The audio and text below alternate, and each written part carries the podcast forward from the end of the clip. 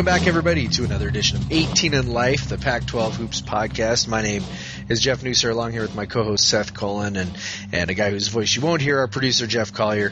And Seth, uh, is is it too early to proclaim the Cullen jinx after the big, oh man the big to do we made about Oregon State last week, and then uh, uh, they come up here to where you and I live up here in the great state of Washington, and uh, didn't exactly impress in two games, I don't think. Well, I mean, I, I mean, uh, no, as a Husky fan, um, I guess I feel okay about having jinxed Oregon State if that's what happened. But um, you know, on the other hand, I kind of in the back of my mind was sort of feeling stupid. But you know, I don't there was, you know, the the thing that, I mean, Oregon State's defense was just atrocious, just atrocious, and I don't know. Their performance was atrocious, and I, I don't know if that was just, you know, I mean, they ran into two guys having who had really good games, two very different players, Tony Wroten for the Huskies and Brock Motum for Washington State, who both had 26 points against them, and uh, both kind of had basically really the best games of their career. Um, so I don't know. Uh, I don't know. I think it's a little early. I wouldn't say, oh, I, I've changed my mind about Oregon State. They were both close games, but um, yeah, definitely not. Um, not. I think I'm sure they thought you know winning two might have been a little optimistic, but I'm sure they expected to get one up here. Yeah, it was it was interesting. I think you know, Washington's defense, I think, deserves a lot of credit for uh, for what they did in that game. I mean, and that's a defense that's been, you know, much maligned uh, throughout this season so far. And I thought they did a really nice job on on Oregon State, and they got off to a hot start, and then just kept them at arm's length the whole way before kind of doing the Mortal Kombat finish him over the last three minutes, where uh, Oregon State didn't even score. Uh, the game against Washington State was a little a little I guess, a little more puzzling. Um, you know, Washington State threw a two-three zone at them, which which mm-hmm. WSU doesn't normally play. They played it a lot last year, so it's not like they're completely unfamiliar with it. But um, you know, in recent weeks, they had really played a a ball pressure perimeter ball pressure defense. Um, and Oregon on Thursday night had sort of taken them to the woodshed on that and uh, really sort of use that over aggressiveness against them and were able to to cut and get get some really good looks at the basket that that uh, you know they they sh- probably shouldn't have gotten and and so Oregon State you know comes out and and you know, with their athletes, a ball pressure defense by the Cougs probably would have been death. So, mm. so what they did is they come out in the two three, dare them to shoot over it, and and what it really did was it was it was super effective at, uh, you know, really keeping Cunningham away from the basket which uh, you know was was sort of their main goal, I think. Even though he finished with 23 points and did take 11 free throws, um, most of those were in the second half. They were late, especially after Ahmad Stark started just bombing away at threes yeah. to uh, to make the game closer. And so you know did that, and then it also I think I think sort of the less um, you know the the sort of less renowned effect was that Joe Burton couldn't get his hands on the ball in the places where he likes to score nearly as much, and uh, I think a very underrated part of their offense is the way that it runs through him. He's an excellent excellent passer, and uh, I you know I saw that against Washington. Um, you know the the ball really runs through him, and then he finds these other guys you know cutting and moving and and uh, against that two three zone they really couldn't figure out a way to get it to him in ways that he could really impact the game. He only finished with, I think, three assists and three turnovers. So, um, so you know, it was interesting, and I think you know, I'm not, I'm certainly not ready to pronounce them dead. But one of the things that we talked about was, and you know, it's only two games, but we talked about how it's set up for kind of a fast start. You know, playing in front of sort of a lukewarm crowd in Seattle, playing in front of another quasi lukewarm crowd in, crowd in Spokane, and and so had a chance to get a win against a team in Washington that figures to be near the top this coming weekend they they host uh, California and Stanford, two other the two other teams who were two and zero oh this weekend. Um, I don't know, you know, it's if they don't get a sweep this weekend, all of a sudden they're one and three, and that's that's kind of a tremendous hole to dig out of. And you can also see a scenario where, you know, perhaps uh, zero oh and four is a realistic possibility. So I don't know. I mean, it's a, do you do you do you see them getting a substantial bump from being at home and and and making a statement you know capable of making a statement where they they they sweep California and Stanford and get right back in this thing? Well, I mean, I definitely see that scenario. I mean, you know, they're going to be, I think, a better team at home. Everyone in the Pac-10 is a better team at home. Um, I mean, it, their their defensive performance was so bad you know, and they play man to man. So I'm thinking that they're just, you know, it's it's going to be one of the which it just seems like kind of like an effort and commitment type of thing, where you know they they won all these games and and they come in and and they just you know they just weren't on, they just weren't at the level that they needed to be, uh, to me. And I think that they'll I think that they'll probably you'll see a little bit stronger play from them in those two games, um, especially being at home.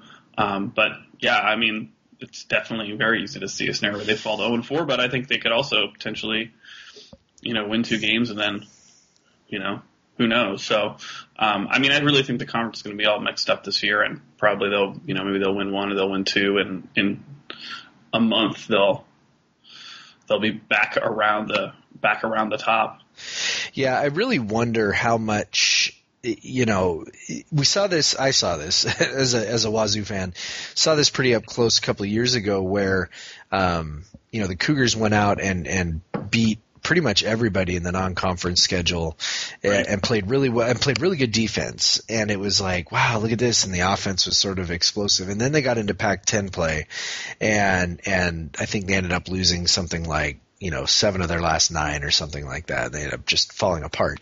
And you know, I think there was a lesson to be learned there. You know, we got we fans got really excited about the team heading into conference play, and look at all these games they've won, and they're dom- they're not just winning, they're dominating people. Well, what I sort of learned from that is that you know sometimes you you have to kind of put it in context and say, all right, you know, you've got this pretty athletic team, right? They're just they're sort of overwhelming people with their athleticism mm. and that might be masking some of the deficiencies a little bit that might get exposed when you play some stronger competition. And, and I'm not I'm wondering if that might be a little bit of what's going on with Oregon State. And you know something to sort of keep in mind as I'm looking down these Pomeroy numbers. One of the things that that he does that I think is actually kind of cool is he puts these these little numbers next to each um, each game's efficiency that shows where it rated in terms of how the other team has performed all year long. I don't know if that makes sense, but but think of it this way.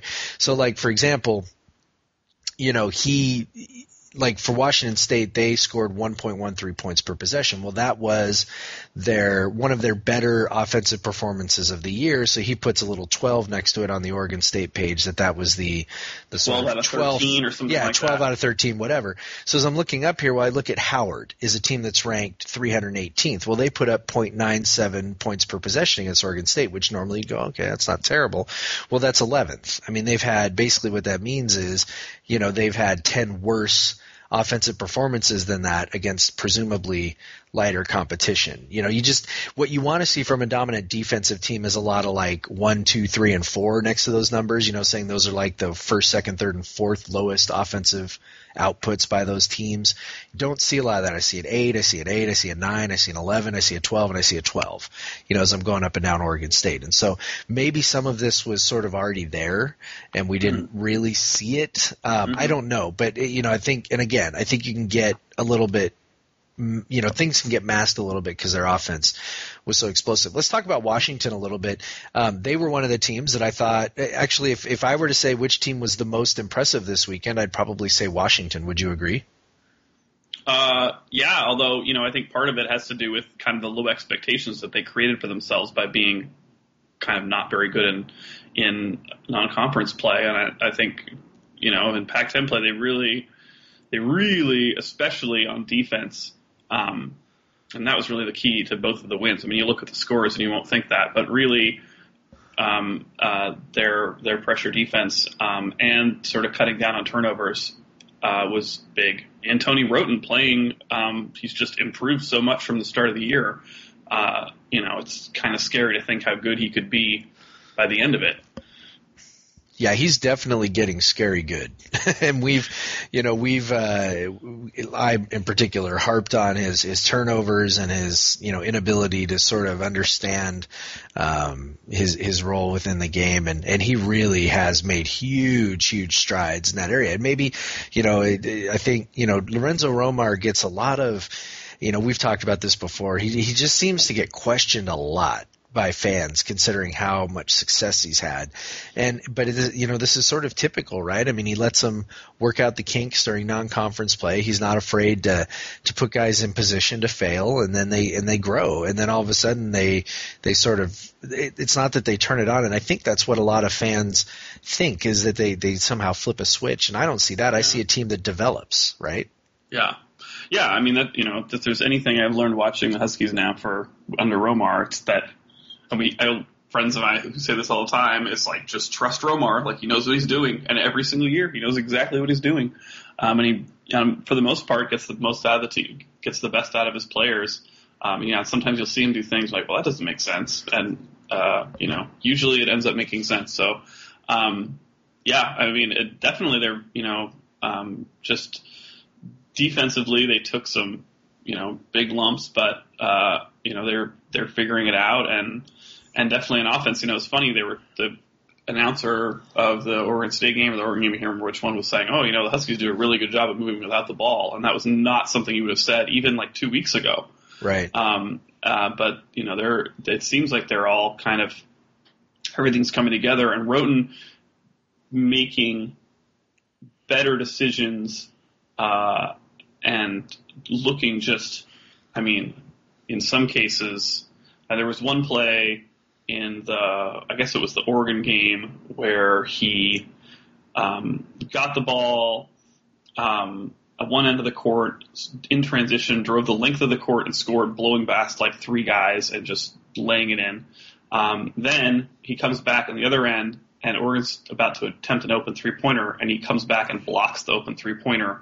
It was just crazy, and then gets the runs, gets the loose ball, saves it in bounds. I mean, it was just an incredible play, um, and you know, you see the kind of impact that someone with his athleticism and you know, he still is not a great shooter, but everything else that he can do, it's it's pretty amazing. And now that he's cutting down turnovers, it's like, oh wow, well, and the reality is he doesn't have to be a great shooter. No. You know, they've got enough great shooters on that team. I mean, maybe if he's, you know, if we're talking about his NBA prospects or whatever, obviously, you know, at that point he's probably going to need to be able to shoot capably. But uh, right. right now he just, he doesn't need to. And I, and I think, you know, the thing that struck me watching him is, you know, if he continues to play like that, he's, he's the best player in the Pac-12. But I don't know if that's a reasonable expectation out of a freshman to expect him to, to play like this or, or to continue to develop like this um, week by week by week. Another impressive team, the, the other two impressive 2 0 teams uh, were Cal and Stanford. I think I would say they were probably a little bit less impressive than Washington, only because Washington was able to, um, I guess, sort of make short, not, uh, not short work's not really the right word, but, but you know, double digit victories, able to, to sort of handily win. Uh, not the case for both Cal and Stanford. Cal had sort of a scary moment against USC, which is proving to be one of the terrible teams in the conference, and um, you know Stanford had the same thing against UCLA. So I don't know. Let's let's maybe talk about Cal first. Um, any thoughts on Cal? The game against USC, game against UCLA. Uh, I mean, no, not really. I didn't see either of those games. Yeah. Um, other than you know, I mean, I, I think they, you know, they're. I, I don't. I don't think they were incredibly impressive. At least, you know, I don't know. I like I said, I, you know, they they did blow UCLA out of the water, but you know, Southern Cal's, and they and they were leading Southern Cal big. So I mean, I, I think they just you know kind of did what you expect, which is I'm sure exactly what they wanted to do, and um and they're looking in pretty good shape. Stanford, on the other hand, which did go two and zero. Oh, I didn't see the USC game, but the UCLA game was they were much less impressive. Um, they barely won that game. I mean, beating you know they barely won that game, but the their the whole game was just offensively it was just extremely extremely ugly. Um, they didn't really have they don't really have much of a inside game at all, and they couldn't really shoot, and it was just it was pretty it was difficult to watch. Yeah, it's uh, that that was that was pretty ugly. I don't I don't know. I mean, I don't I don't really know any other way to say it. And and I guess I think I think that's going to happen a lot with Stanford. Um, Yeah. Their, you know, their defense is very good. Their offense is mediocre, um, and so you know it's it's going to Yeah. be a situation where on some nights they're going to be a little it's going to be a little ugly. You know, they're Yeah, gonna yeah. they're gonna not maybe score as much as they should or, or could, and, and their defense is gonna have to come up big for them as they did at the end. Lazeric Jones had a had a shot to potentially win the game, and, and the shot gets blocked, and you Josh know Huestis. that's that. Yes, The So, unknown mystery Josh Huestis with the block, yeah. Um, who Lazeric Jones had a good game for UCLA. You know, he's really picked it up since Reeves Nelson left, and and then but then that last play, I mean, he just he just blew it. You know, he drove into the lane and there was nothing there, and he decided to go up with a shot anyway, um, with them get with a chance for the win, and and got blocked. Um, so and now, yeah, UCLA 0 and 2 in Pac-10, and now they're going to play. Well, they're home to the Arizona schools. Their home, so-called home games. yeah. So uh, Ken Pomeroy calls them semi-home games. So Yeah. I don't know. I'm guessing that means Anaheim. That'd be my guess. Uh, no, yeah. No. Yes. Oh, yeah, I guess so. Yeah, it must be in Anaheim. Yeah. Okay. Yeah. So I don't know. I, I think the thing that you know that I kind of notice with uh, you know with UCLA is is the defense. You know the defense isn't good. Um, you know because as you look at especially against Cal, it's like you know you look at the box score and you think okay the offense doesn't look terrible and you know Tyler Lamb had you know a ton of points or whatever, but that that game against Cal, I mean Cal just it, it was you know I I didn't watch the first half and I turned on about you know a little bit into the second half and the game was close and I was kind of doing some other stuff around the house and so you know you, you know you just kind of kind of peek at the TV every once in a while and you're just mm-hmm. walking around you're doing this you're doing that you peek at the TV and it was close and then all of a sudden you know I left and I came back all of a sudden I peeked at it and and Cal was up by like 15 and I was like whoa!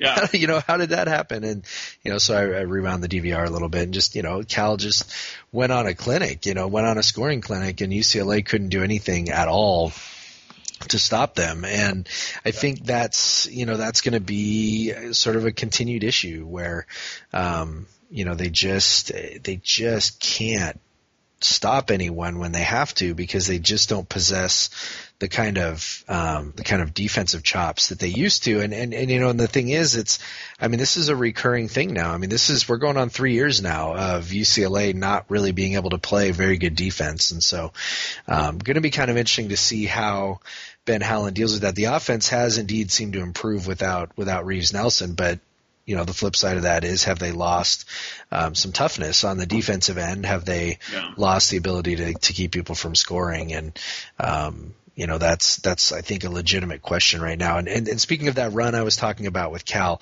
um, that game was uh, forty to thirty nine at halftime. Okay, Mm. so a one point game at halftime.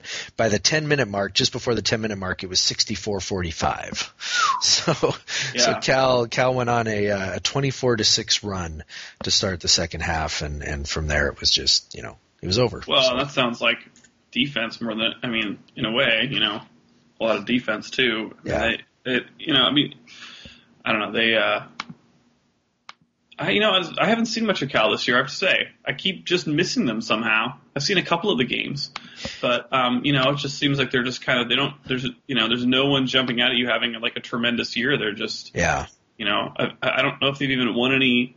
Uh, I'd have to double check. I don't know if they've even won any Player of the Week awards, but um, no, they have not. No one's won a Player of the Week award for Cal. There's been one, two, three, four, five, six, seven, eight, nine of them, or eight of them. Yeah. Um, they're not, you know, no one's standing out. They're just playing really good team game, and I mean, I think this year that might be good enough to win the conference. Well, if there was a runner-up player of the week award, it probably Yes. would have probably would have gone to Jorge Gutierrez. Yes. Um, he, I think, averaged. I'm, I'm just doing. I wrote down his lines from both games against UCL or USC. He had 13.7 rebounds, seven assists, four steals, and then Yeah. against UCLA, 16 points, four rebounds, eight assists, two steals. So you know he's doing his Gutierrez thing, having these great all-around games. One of the interesting things I noticed about Cal was that, um, and I'm not sure, you know. I didn't pay that close of attention to him um, down the stretch in the non-conference season, so I'm not sure exactly when this happened. But at some point, Justin Cobbs um, moved into the starting lineup, mm-hmm. and and I think that was a really excellent move. You know, as we talked about, you know, I talked with some people about um, about Cal and and you know their their future prospects for this season. Um, one of the sort of major weaknesses was that Brandon Smith was going to be their primary ball handler, and he's kind mm-hmm. of an offensive nothing, and, and all of you know all of that. Um, Cobbs, being the transfer, came in, gave him some scoring punch off the bench. Well, Montgomery has made the decision to move him into the starting lineup, which I really love uh, because you know just they, they I don't think there's you know maybe Washington, um, now that Wroten is playing the way he is, can match up with them on the perimeter. But the combination of, of Cobbs and Gutierrez and Crabbe is as good as any in the conference, probably better than anybody other than maybe Washington. And, you know, that's, uh, that, that's a major thing going for them. And I think impressive about what they're doing right now is, again, they're doing it without Richard Solomon, um, who's still hurt. And, uh, when he comes back, that's really going to give them a different dynamic, really going to give them a boost, I think. And, and uh, I guess what I'm trying to say is I still feel pretty good about uh, about saying Cal. I think is still my conference favorite. I think as you should. As you so, should. Yeah. What about uh, let's see. How about Arizona? Now this is the thing. So Arizona, you know, they only played one game. They played Arizona State, and yet they they sort of manhandled Arizona State. It wasn't, I mean, manhandle is probably not the right word. It was a 17 point win, I think. And, you know, it's not like they completely blew their doors off, but at the same time, they handled Arizona State with, with ease. Uh, I don't know. Thoughts on Arizona? My, my thought is, you know, one of the impressive things about them so far is that, you know, their front court was, was considered to be a weakness, a problem. Um, and, and, two front court players have actually emerged as as their their impact players, and that's Solomon Hill and uh, Jesse Perry. And the interesting thing is those two guys, Jesse Perry is six seven, Solomon Hill is six six. You know, neither one of them are going to overwhelm you with their size, but yet they've they've proved to be remarkably efficient and very good rebounders um, for guys who are not particularly tall or I guess super athletic.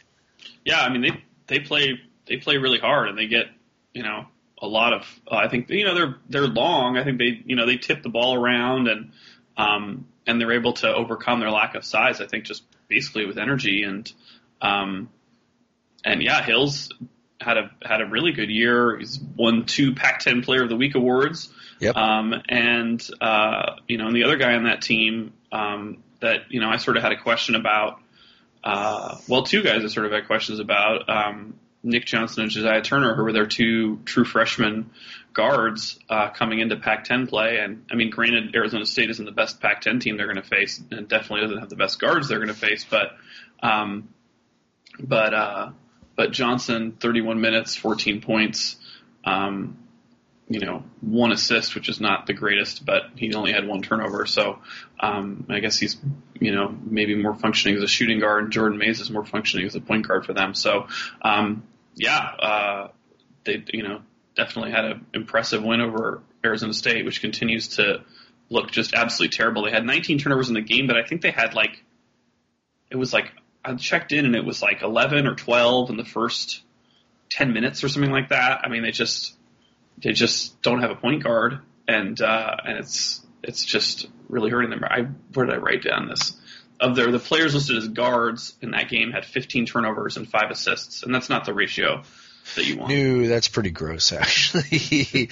uh, but they did end up finishing the game with 23% turnovers, which is still high, but yeah. uh, but is not, not, not ridiculous. You know, yeah, but so. I think they dug themselves a hole right away with yeah. the turnovers, and I can imagine that possibly Arizona State kind of, you know, again, I didn't see the game, but I can imagine Arizona State getting up you know 15 20 points and maybe you're not playing the aggressive defense that you might have been earlier. Yeah. Uh, so um so so yeah, um, good good performance by Arizona, and now they go to it's the Arizona schools at the the Southern California schools next week, and um, yes, boy, Arizona could really, you know, could really put UCLA in a nasty position if they were able to yes. to beat them. Yes, they definitely could. In fact, that's one of the games that that I'm looking forward to this week. And one of one of the things I'm I'm sort of interested in watching a little bit closer with Arizona is you know Ken Pomeroy on his team page on his team pages does does sort of this interesting thing. He he ranks his players not you know typically when you go to um, you know stat site they rank the players by how many points per game they're scoring right and we know mm-hmm. that you know we know Pomeroy issues those kinds of raw stats for rate based stats but one of the interesting things is that he ranks them by the percentage of possessions that they use when they're on the floor which is kind right. of a, a, you know kind of a rudimentary measure of how much impact a guy is having uh, on the game. The interesting thing about Arizona is okay so his top category is go to guy his second category is major contributor, and those guys are all above 24%, 25% or above of possessions used. Mm-hmm. The third category is significant contributors, 20 to 24% of possessions used. Arizona has nobody in those top two categories. They've got mm-hmm. five guys in the significant significant contributor category that all use between 20 and 24% of possessions. And then there's Kyle Fogg who uses 19.9% and Jordan Mayes uses 19.4%. So they've got they've got seven guys who use between 19.4 and 23.1% of possessions, which is incredibly balanced. And I think that's really sort of interesting that they don't have necessarily a, a go-to type guy um, mm-hmm. on the team that they they're doing this with with sort of like you talked about hustle effort and really kind of buying into this team concept um, which is which to me is is sort of interesting now I think Solomon Hill's possession percentage has been kind of steadily rising throughout the season, uh, but I don't know that he's going to elevate into kind of that go-to guy category, but still it's it's interesting to to look at them and and and think about that. Um, let's maybe look ahead real quick to this weekend. Then you know you mentioned Arizona, UCLA. Um, you know other games that that are sort of interesting for me. Uh, Cal, Oregon State, which I would love to watch, but does not appear to be on television anywhere, or at least as near as I can find, mm. which uh, which is unfortunate because um, I really would like to see Cal and Oregon State play each other. I really would like to see if Oregon State can turn it up a little bit at home and and whether that would uh, you know they can turn their season around a little bit, turn their Pac-12 season around a little bit. Yet it's not on TV. So um, I don't know. That's an interesting Gosh. one. Anything else that any other games that, that sort of stuck out to you? I know that Washington, and Washington State, and uh, Colorado and Utah play their little round robin this weekend, and frankly, to me, there's there's really nothing interesting there. I don't know. Uh, there's not a lot interesting there. Although according to the Pac-10 media release, Washington State and Colorado's series uh, uh is all-time series is tied at one to one. So wow. Washington State could take a uh, huge wow. one game lead there um, if they won. Yeah, I don't. Uh, I mean, I think of those games, uh, I think I'll make sure to watch.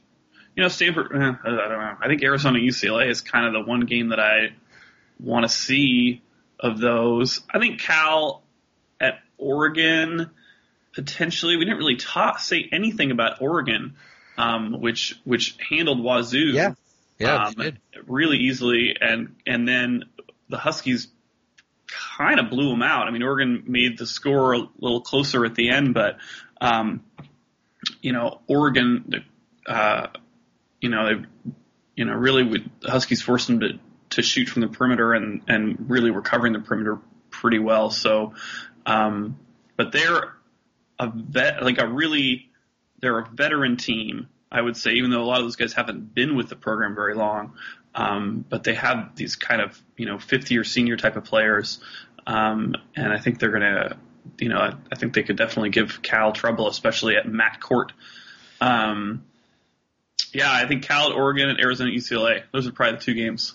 Yeah, and I think that you know Oregon's interesting in that they, you know, I'm I'm just not sure what to make of them. Um, you know, they, they were doing okay offensively for about the first half of the non-conference season, and then they played Virginia, and then they just started to fall, sort of seemed to fall apart. They scored 0.89 points per possession against Virginia, 0.89 against North Carolina Central, 0.95 against Prairie View A&M, 0.92 against Stephen F. Austin. I mean, those are horrible, horrible numbers against pretty mediocre to bad competition. And then all of a sudden they come out against WSU and point up 1.32.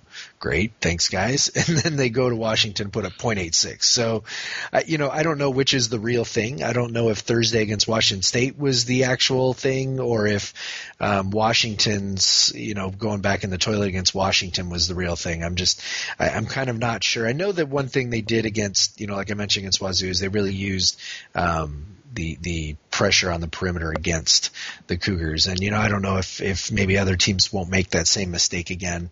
I don't know. Um, going to be interesting to see. I mean, they're playing two tough defensive teams in Cal and Stanford, so maybe mm-hmm. being at home will help. But uh, going to be interesting to see if their their offense can pull together. They don't have a lot of, um, you know, you mentioned they sort of Washington State took the opposite approach of Washington. They mm. they were really scared of, of their perimeter game, and so they played them real tight on the perimeter with with DeVoe Joseph and you know and sort of that aspect of the game, and, and left the middle kind of wide open for Olu Ashaolu and and EJ Singler and Tony Woods, and uh, I think Washington did, even though Singler seemed to have a pretty good game um, against the Huskies. You know, I think Washington took kind of the opposite effect and the opposite strategy, and and that seemed to work out because Oregon, you know, they've got sort of these athletic big men, but they they aren't great at finishing around the basket if right. if you if you keep them more than two feet away. So well, the Huskies also have Aziz N'Diaye, which that helps. helps that you know, helps. I think they didn't weren't as scared probably of those guys because you've got the seven foot leaper, you know, standing yeah. in the middle. Um, you know, and that's another thing to point out is that the Huskies, you know, didn't have N'Diaye in the last couple of non-conference games when they looked really bad, especially that loss to South Dakota State where right. Nate Wolters was driving to the lane with impunity. Um, now with N'Diaye back, their defense has improved. I don't think that that's coincidental.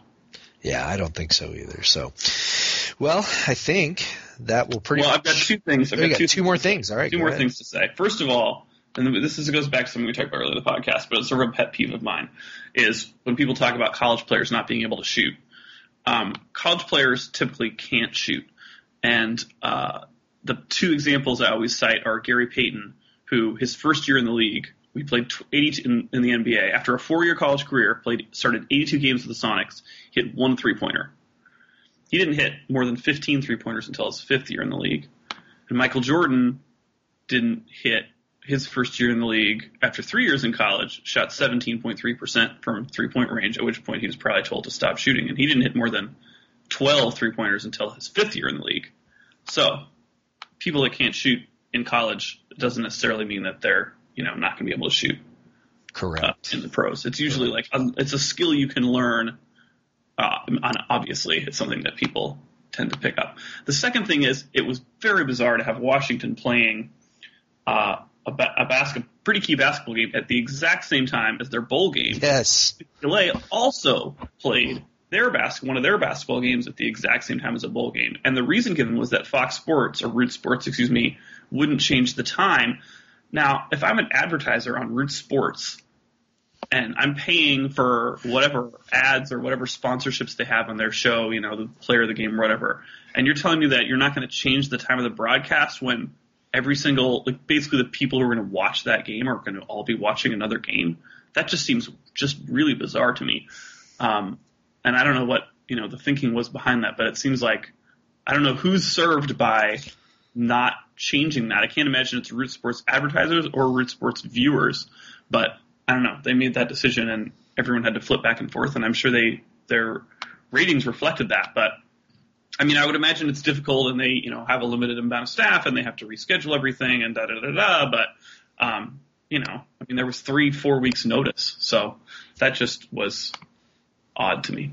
Yeah, and for a while there, it was uh, a little bit up in the air as to who would give up more points: the Washington Husky basketball defense or the Washington Husky football defense. It wasn't. Uh, yeah, the best tweet I saw was uh, was Huskies win 95-80. Oh, great, had the basketball team too. Yeah, exactly. That's exactly right. That was that was fairly. I you know I watched. Uh, it was a basketball game. The football game was essentially a basketball. I, I know. I watched. Uh, I watched the Cougars and and Ducks because I'm I'm sort of a masochist, but but uh, you know, it's and then I flipped over. You know, it was funny. My I was watching it with my buddy, and and then we we were sort of watching the ticker on the bottom, and and uh, you know we were both you know completely sure that the Huskies were going to get blown out by Baylor, and then next thing we know, we're kind of watching. We see the halftime score, and it's it's uh, you know 28-21 or whatever it was, and so we yeah. flip it over and we start watching the second half, and then uh, and then that that that happened.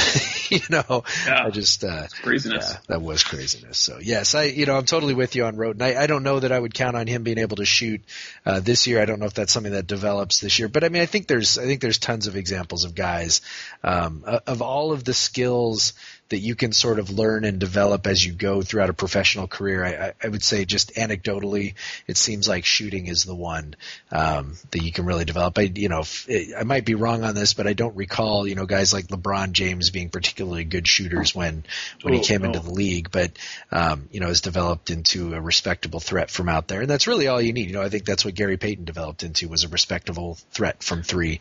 Well, and even Jordan you, you, know, never yeah. a great three point shooter, yeah. but you know, he got to a point where he had to guard him in there. That's yep. all you need. Yep, that's all you need. So, all right. Well, hey, uh, getting ready for another big weekend of Pac-12 basketball, and uh, you know we'll uh, we'll watch it again, and we'll we'll come back at you next week with, mm-hmm. with some more some more hard hitting basketball analysis. So, on behalf of Seth, I'm Jeff, and our producer Jeff Collier. Thanks a lot for joining us on 18 and Life this week.